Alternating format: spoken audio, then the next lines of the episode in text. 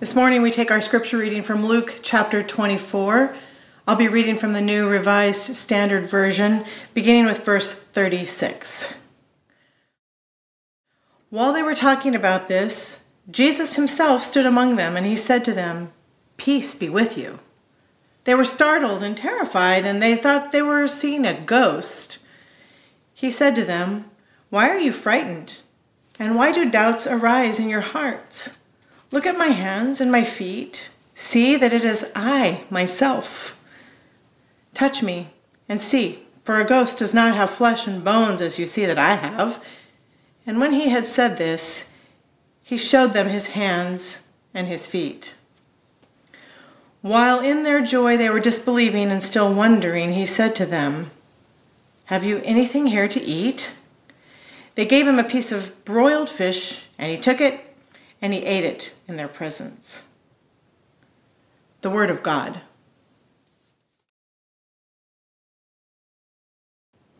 When I was 16, my father came to me with an idea.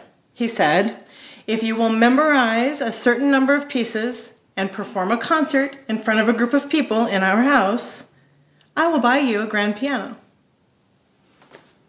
Like, really? Yeah, really. I doubt you can do it.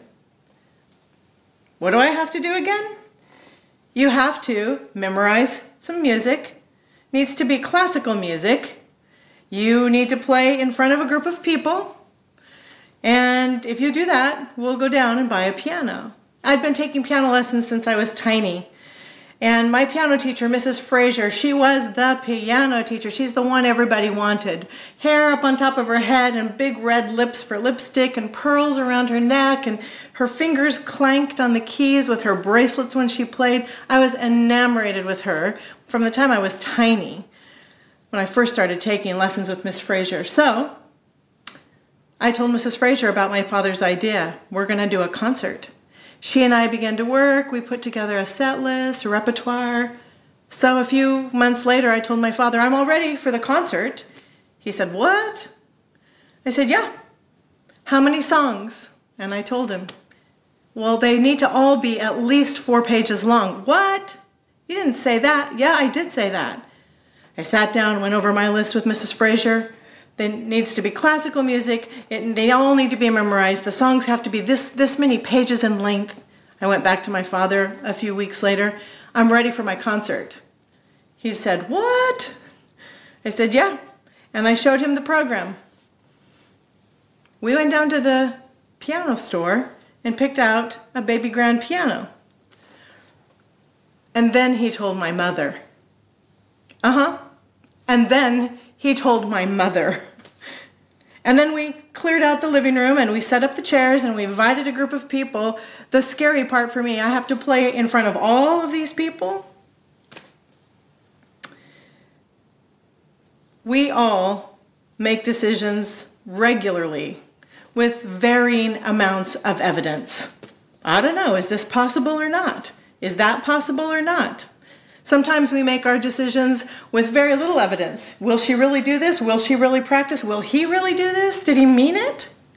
Sometimes we make decisions with an overwhelming amount of evidence and we still hesitate. Or we make decisions with overwhelming evidence and we leap, right?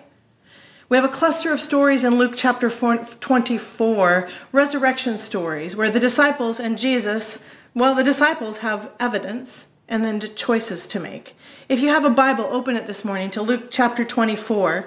You'll remember that last week they were huddled in Jerusalem. It must now be the day after Resurrection Sunday.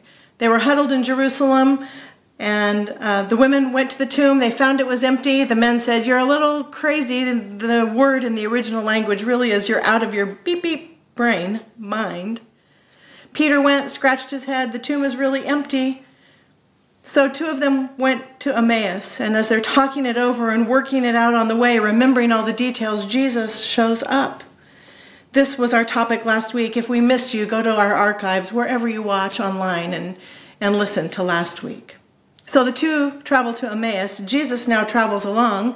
Late in the evening, they invite Jesus to stay over. They've been talking all day and working on things and working it out, and it's when Jesus takes the bread and breaks it and blesses it, that these two disciples say, "We know this guy.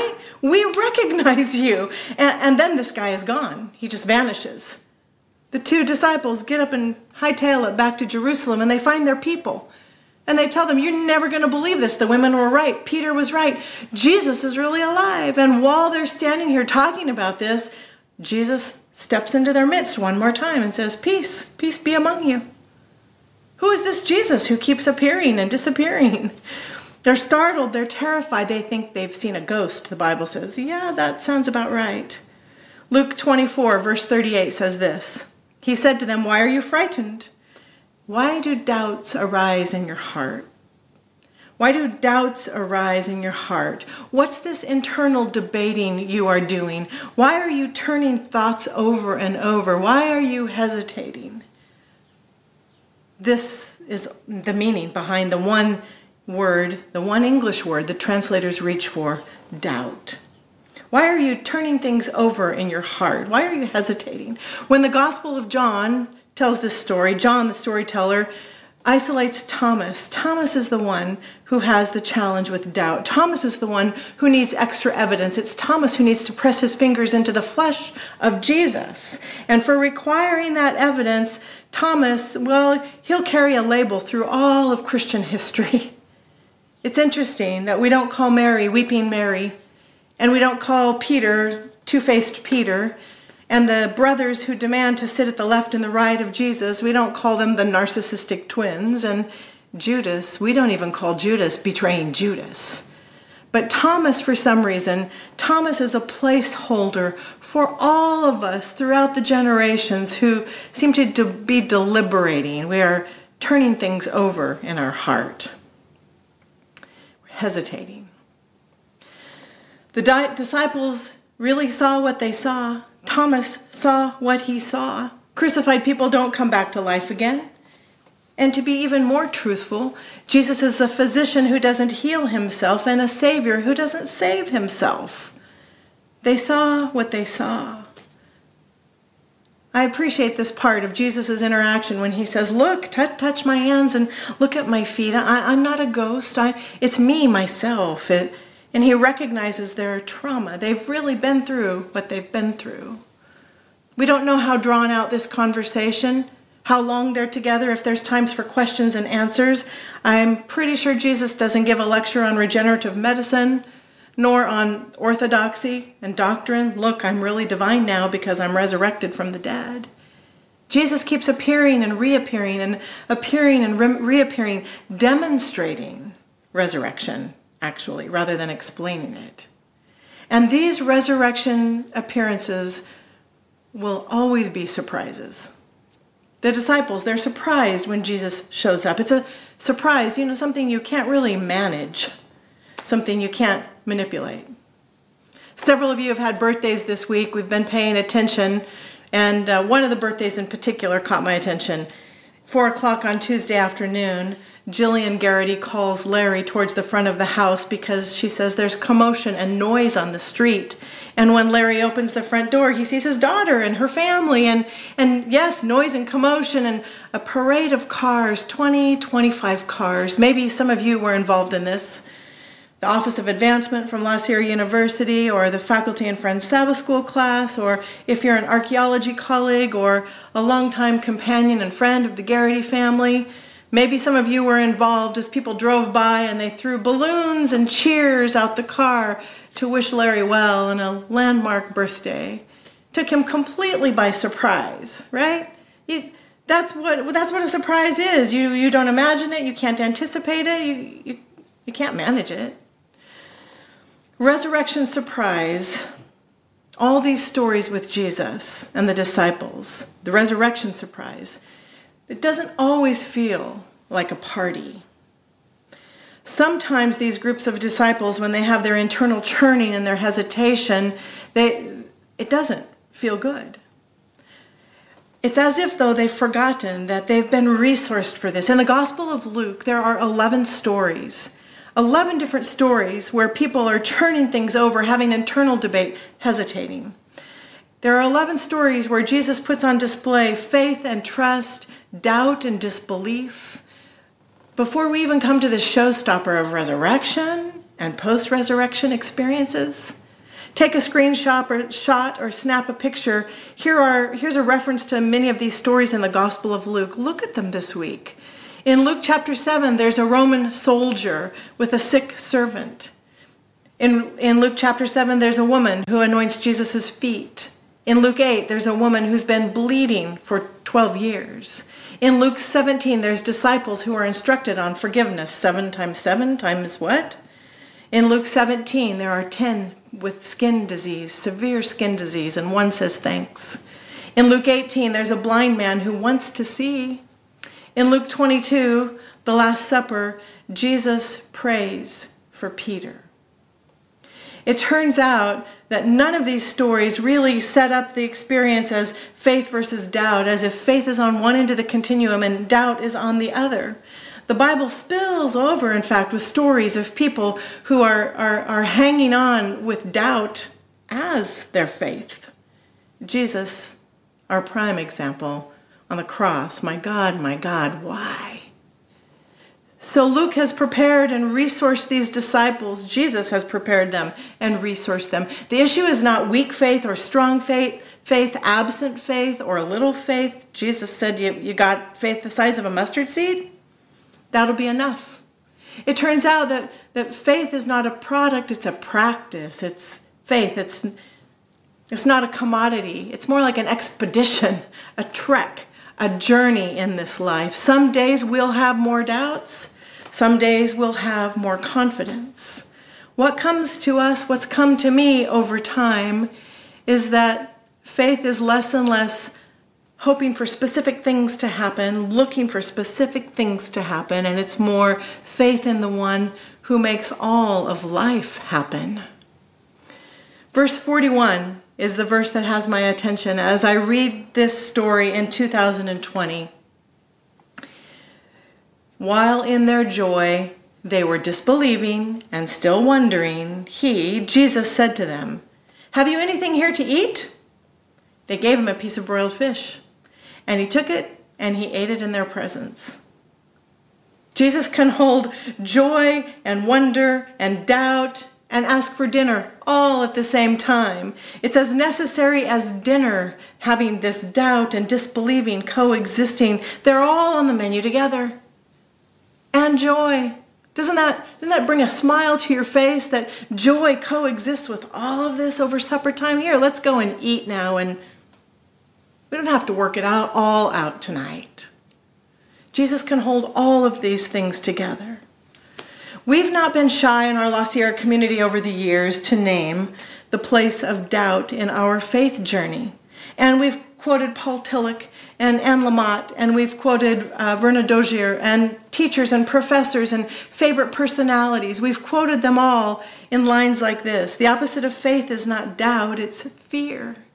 The opposite of faith is not doubt, it's certainty. The opposite of faith is not doubt, it's control. The opposite of faith is not doubt, it's self-sufficiency. The source of all of that wisdom, it turns out, is Jesus.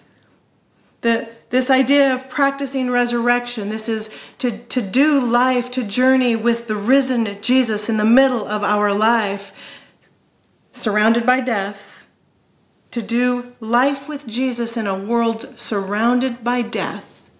It will often feel that doubt is a strong companion. Some days we'll feel a little more like practicing doubt instead of practicing resurrection. And listen, it's easier to celebrate resurrection than practice it. It's easier to practice resurrection than doubt. Practicing doubt might be the most courageous act of all. And practicing doubt can lead us into a future we've yet imagined, church. What is it you're doing with your resurrection doubt this week? I'm guessing you have some. I'll go first, like last week. I didn't know how much music would play a role in my life growing up. I didn't realize for years. I know you're wondering how my father survived the wrath of my mother, aren't you? Yeah. We'll have to wait for that story in The Earth Made New one day.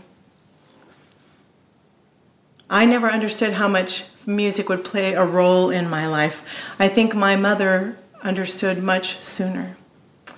I was always attracted to loud songs and heavy songs and big chords, chords too much for my short fingers. And so my music teacher, my piano teacher, taught me how to drop notes in the middle of the chord so I could still play these big, heavy songs that I was attracted to. I wanted those songs more than any of the rest. And it would be that I would come home from school in the afternoon and I would head to the piano. I didn't actually realize what I was doing. But I would go for those particular songs. And I didn't start on page 1, 2, or 3. I would go to the center of the song, maybe page 3 or 4. I'd get just to the part of the song where I knew my fingers could just drop and pound. Sounded like this.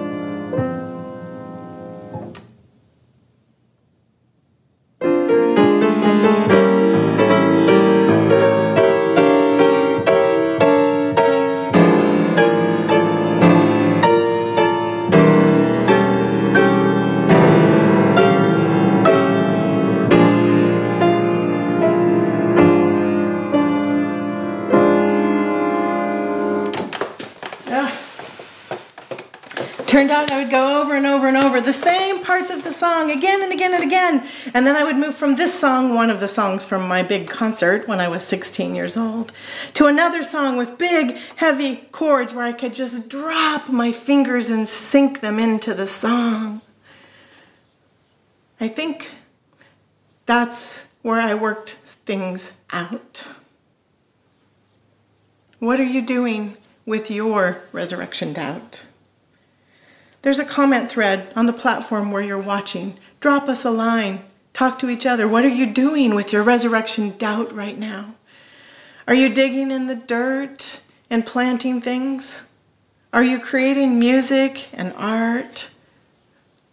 Are you spinning your wheels inside of 4 walls, wondering? What are you doing with your resurrection doubt these days?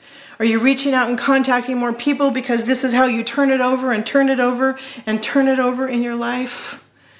We are in good company, you and I, those of us who experience resurrection doubt, because celebrating resurrection is easier than practicing it and recognizing it.